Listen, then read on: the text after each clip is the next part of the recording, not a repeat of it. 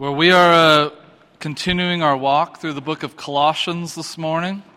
Uh, last week I took you on a bit of a rabbit trail, and uh, uh we talked about essentially what is Scripture. If we're going to read Scripture, then what is it? What is it useful for? What, is it, what does it do? Uh, why would we read it? And, and, maybe even more importantly, how, how would we read it? And, and I, I told you that the way that you read the text is the way that you will live the text. The way that you read the text is the way that you will live the text. So I want to do that this morning. So we're going to jump back in uh, to this living, breathing, real, raw, honest, engaging, practical, relevant text with both feet. Let's jump in boldly. Uh, let's practice what I preached last week. Let's, let's faithfully improvise this thing and see what it has to teach us about how to live well now. So we are in uh, Colossians chapter 2, uh, getting through three more verses this morning, so we're humming along at quite a pace. Uh, chapter 2, verse 8 is where we'll begin. This is what Paul says See to it that no one takes you captive through hollow and deceptive philosophy which depends on human tradition and the elemental spiritual forces of this world rather than on Christ. For in Christ, the fullness of the deity lives in bodily form, and in Christ, you have been brought to fullness. He is the head over every power and authority. All right, that's pretty rich uh, I just I couldn't go on any further than that. It might be helpful, Shannon, to have verse eight up on the screen here for the next couple minutes at least, so uh, so that you can refer to it as I'm uh, as I'm talking about it.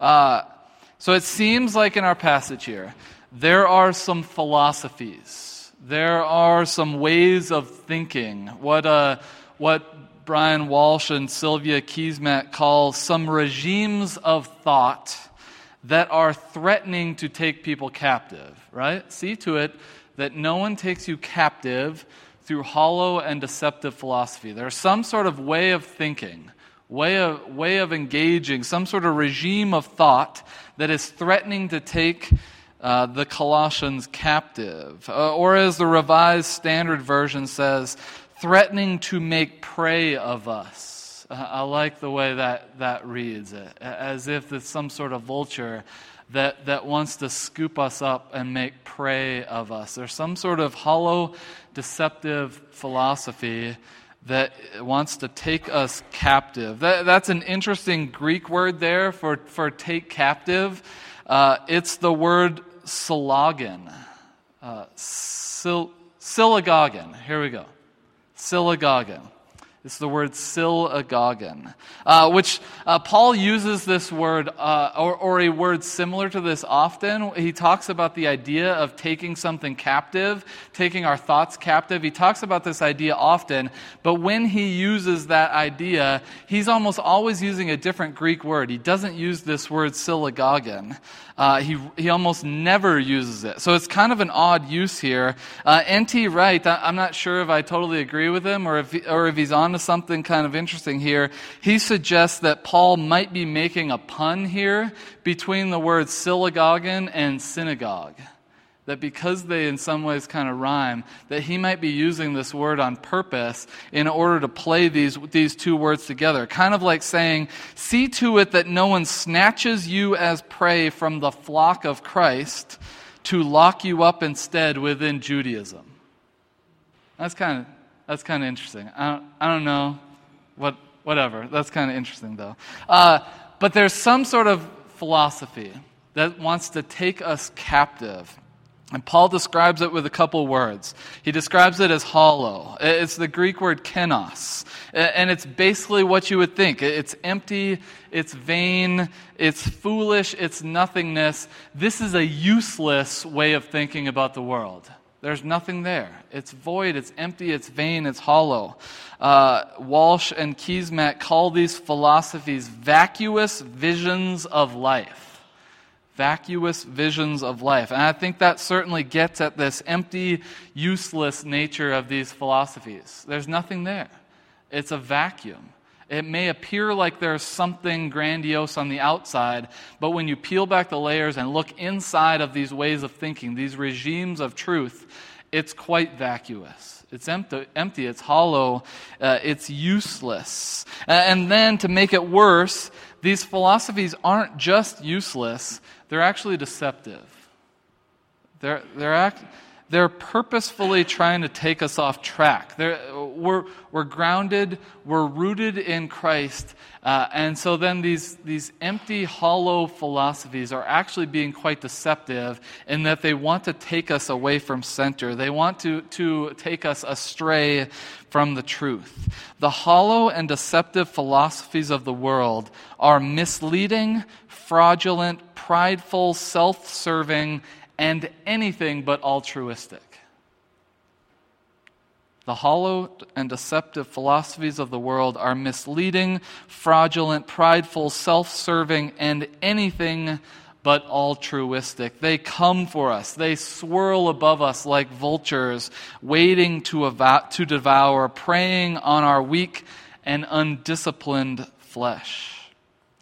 And as Paul says here, in the last line here, we actually choose these philosophies over Christ.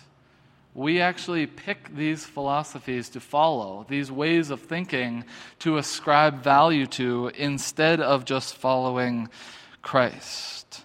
Uh, so ultimately, what that makes these philosophies is idolatrous. Uh, we're choosing this idol, this way of thinking about the world, of, this way of thinking about life uh, instead of Christ, and it ultimately makes them idolatrous. When we allow ourselves to be preyed upon by these hollow and deceptive philosophies, in whatever form they may take for each of us, and we'll talk about that. When we succumb to any sort of useless, self serving way of thinking, a vacuous vision of life, I think that we have wandered into the realm of idolatry. At, at that point, we've made something, some way of thinking, uh, more important. We've given it a higher priority than thinking the way of Christ, than living the way of Christ. And whatever that philosophy is, it has become an idol for us. So now, be- before we get back to Colossians in a moment, uh, I, I, think we need to talk about idolatry for just a moment. If that's what this is, if ultimately that's what this is, is idolatry, then, then a few quick thoughts on idolatry. Idolatry comes from a place of trying to fill our lives with something of meaning. Uh, we, we feel like something is lacking uh, something doesn't quite make sense. There's chaos, there's confusion, there's doubt, there's wonder. Uh, that we, we don't feel like things are right within us. And so idolatry comes from a place where we're trying to fill that void. Life is lacking of meaning, and, and so we want to find some sort of answers. And we, so we fill that void, that answerless place, with, with something. We're grasping at straws for something that will give us answers or comfort or sometimes even numbness. I can't figure this out. Uh, life is too painful. Life is too hard. Instead of filling that with, with something uh, helpful, useful, man, I'd rather just not feel at all. Uh, and so we just numb ourselves to that pain. So the idol might look like a million different things for us. It, it might be drugs or alcohol, sex, money, work, hobbies, shopping, TV, social media, relationships, food. But whatever it is, we are desperately trying to fill some sort of emptiness, some sort of void with something that will give us meaning. But the tragedy of idolatry, however, uh, is that in our emptiness, in that longing and void and desperate search for meaning, what we usually fill ourselves up with is something that is equally empty. It's something that ultimately won't fill that chasm that we're trying to fill. Instead of landing on that which will uh, actually fill the void in our empty lives, we succumb to things that will leave us feeling even more empty. Right? It's just that, that one more promotion, and I'll finally feel, feel fulfilled in my job. Just, just one more raise, and I'll finally be able to afford that nicer house and that, that boat for my family. Just, just one more drink just one more hit, just one more time, yet the idol always proves to be unfulfilling. Right? That's the nature of idolatry. It's always hollow and deceptive. Uh, it, it, prom- it, it seems promising. It seems like it might fill that void, and yet in the end, it's useless. It's hollow. Ultimately, idolatry relies on a forgetfulness of God's faithfulness. Ultim- idolatry relies on a forgetfulness of God's faithfulness. We forget the greatness and provision of God. We forget that God is the one that can ultimately fill all of those empty places within us. We forget that we worship the God of Abraham, Isaac, and Jacob, the God who brought the Israelites out of Egypt and into the promised land, the God who provides for our daily needs, the God who comforts and encourages us in the midst of our pain, the God who sees us through our struggle we forget about God's faithfulness. Uh, we don't tell and remember the stories of faith often and fervently enough. We become sensitized to the hollow and deceptive philosophies that swirl around us daily, numb to the empire's work all around us, and we try to fill this void with things that will never fill the void, forgetting the fact that we have a, a bigger calling a greater calling. And we become numb to that. Uh, and, and the empire often is the thing that numbs us. We forget that there is a good, beautiful, life giving, void filling way. And then there's a plethora of unhelpful ways. And sometimes we become numb to the, to the idolatrous ways of the world that swirl all around us. We live and breathe in these ways of thinking about the world that aren't helpful, that take us away from Christ all the time, so often that sometimes we even kind of forget uh, the thing that, that we want to hold most dearly right out in front of us. I, I don't know if uh, I don't know if any of you watched the TV show The Handmaid's Tale. Uh, it's uh, this Hulu original. Uh, it's dark but it's brilliant and it's, uh, it's this really great show. Uh, but it's, essentially, it's the tale of this kind of post apocalyptic world. The, the earth has gone to hell in a handbasket, things have kind of spiraled out of control to the point where there's great calamity in the land, and these people, uh, they happen to be really fundamentalist Christians that are like twisting scripture to use it in really bad ways. Uh, and they form this new country called Gilead, and they're ruling with kind of an iron fist. It's this really oppressive, dark, broken place. Uh, and it, it seems hopeless. And, and yet, the whole storyline of the show is that there's these little threads of hope, and there's little uh, surges of resistance that keep cropping up, where maybe, just maybe, these few heroic characters will kind of rise to the surface and topple this oppressive regime called Gilead. And the main character, her name is June, and she's one of these hopeful characters. She's this incredible, strong woman. She's so fantastic in, in so many ways. And uh, she's having this conversation with this other person in the show that, that shares her same occupation. Her, her, name is Janine. And June and Janine are talking, and Janine had this baby that she never gets to see anymore. I, I don't want to spoil too much of the show. But Janine is kind of pining over, over wanting to see her baby again. I wish, I wish I could go see my baby.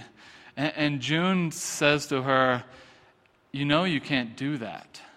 And Janine turns to her in this kind of harsh prophetic line. She says, You sound a lot like them. And June, who's been this heroic, resistant kind of character who's standing up against the machine, she realizes in this moment, like, you're darn right I do. Like, in that moment, I sounded exactly like the, the philosophy that I've been opposing for the entirety of this, the show.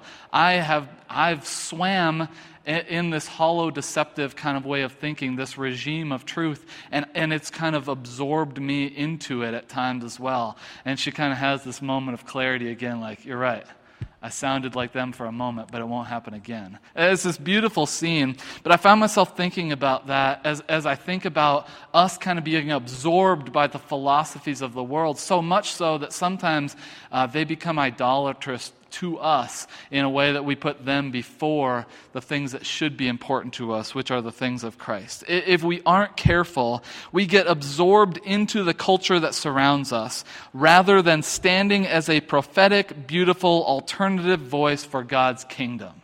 We are meant to be different. We are meant to sound different. We are meant to act different. Everything that we do and say should sound different than the ways of the world because God's kingdom is a beautiful, good, unhollow, undeceptive way of thinking about the world.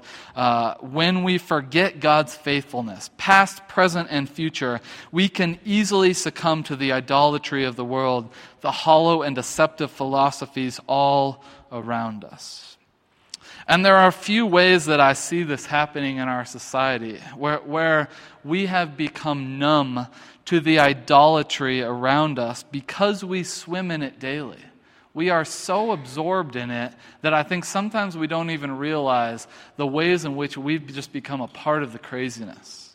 And I was thinking about that this week as I prepared. I was thinking about kind of what's idolatrous for us, or, or what has the potential to be idolatrous for us. And I'm sure if we sat in a circle and we talked, we could think of 20 things that become idolatrous for us, where we don't realize it's happening, but slowly but surely those things become priorities, and the things of God end up becoming uh, lesser than. Uh, but I was thinking about capitalism, which, which has all the potential in the world to be this beautiful system, right? It, the system of capitalism uh, is meant to benefit its people.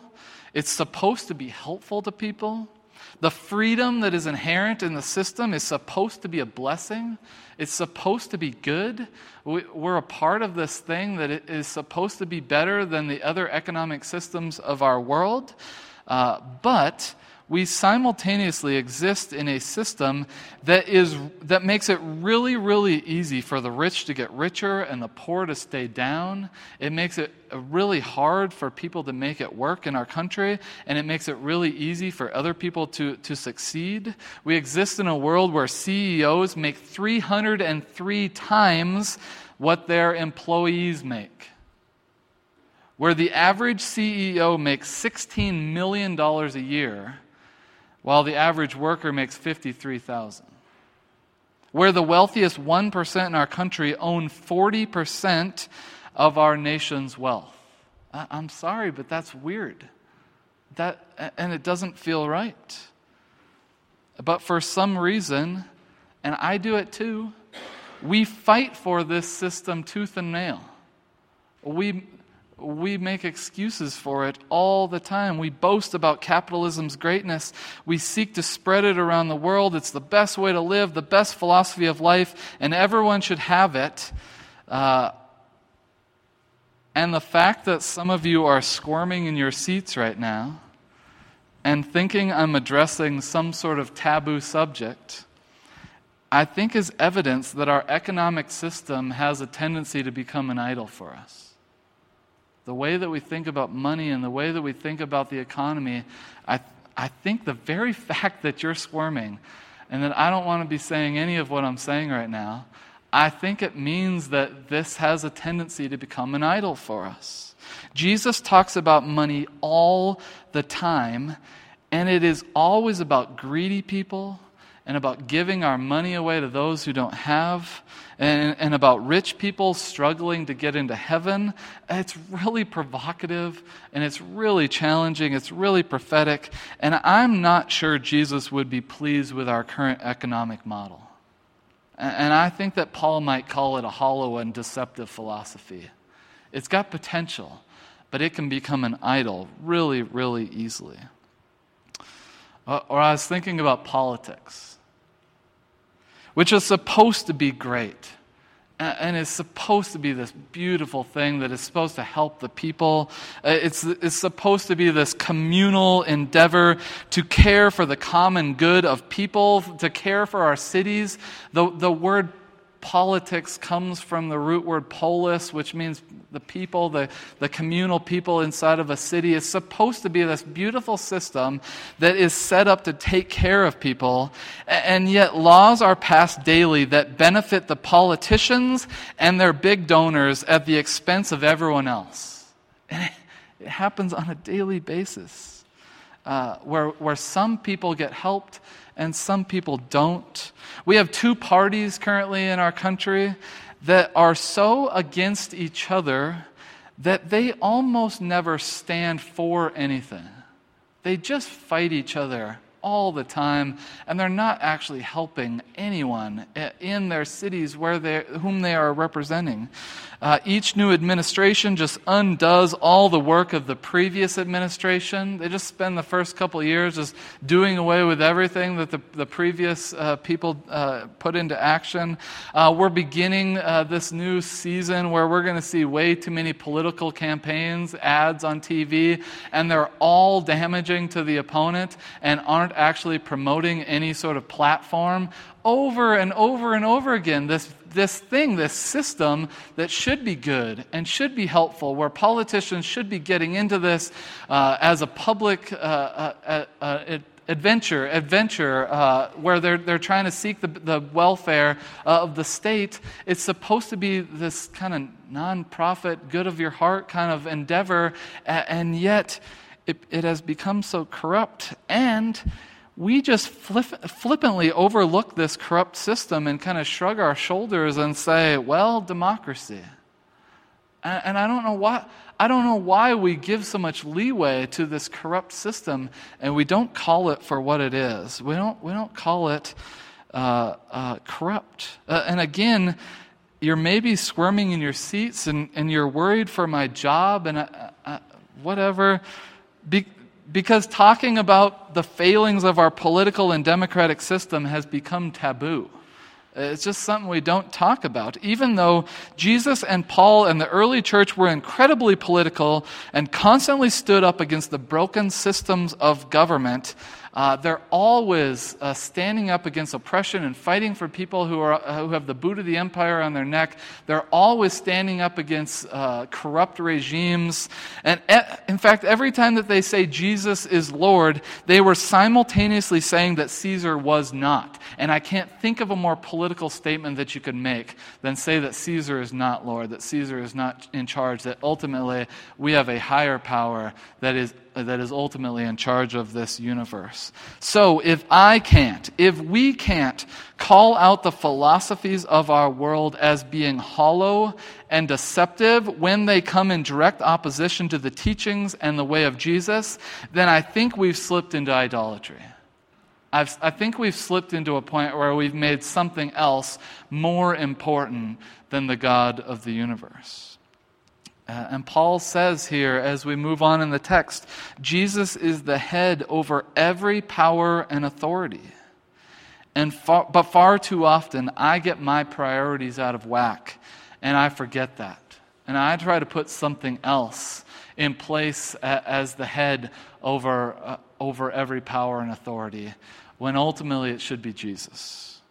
We must remember the good news that Paul offers us here that Christ is the full picture of who God is and what God is like. You want to know what God is like? You look at Jesus.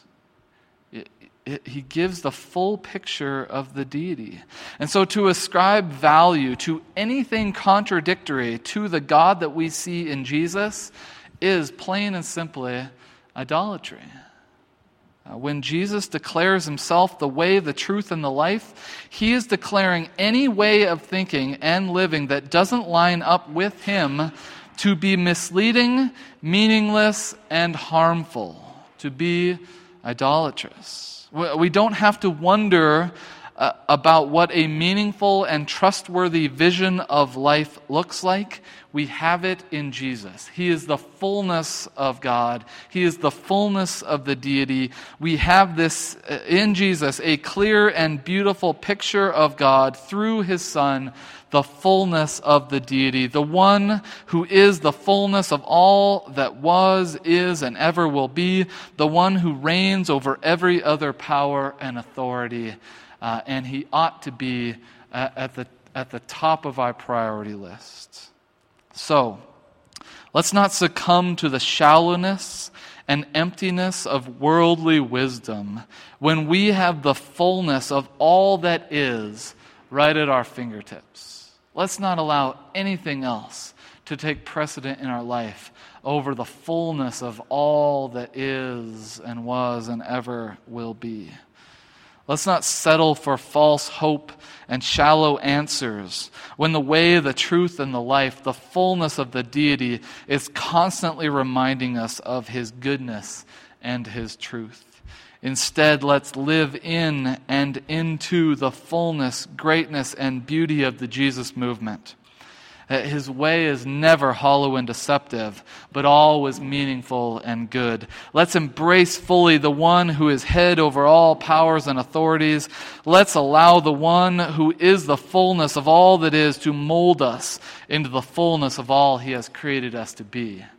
Let's pray. God, we repent right now. I repent. I take this moment to say sorry for the ways in which I have put other things first in my life, the ways in which I have tried to fill my life with uh, things that are way less important than you, the way in which I have tried to meet my own needs with things that have only proven to be hollow and deceptive. God, I want to put you first. We want to put you first. Help us to do that. Give us the courage, give us the strength, give us the wisdom to do so, uh, to make you our priority in every decision that we make. Help us to never put other things ahead of you. In Jesus' name we pray. Amen. Uh,